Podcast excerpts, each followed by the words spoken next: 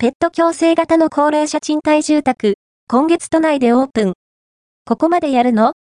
ワンコの憩いの場や足洗い場に驚きの声。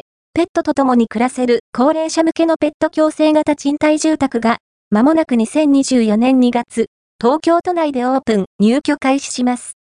ペットを飼育できる高齢者向け賃貸住宅はまだまだ少ないですが、今回はペット共生型のスタイルであることが注目の的。特にペット専用設備の徹底ぶりには驚きの声も上がっています。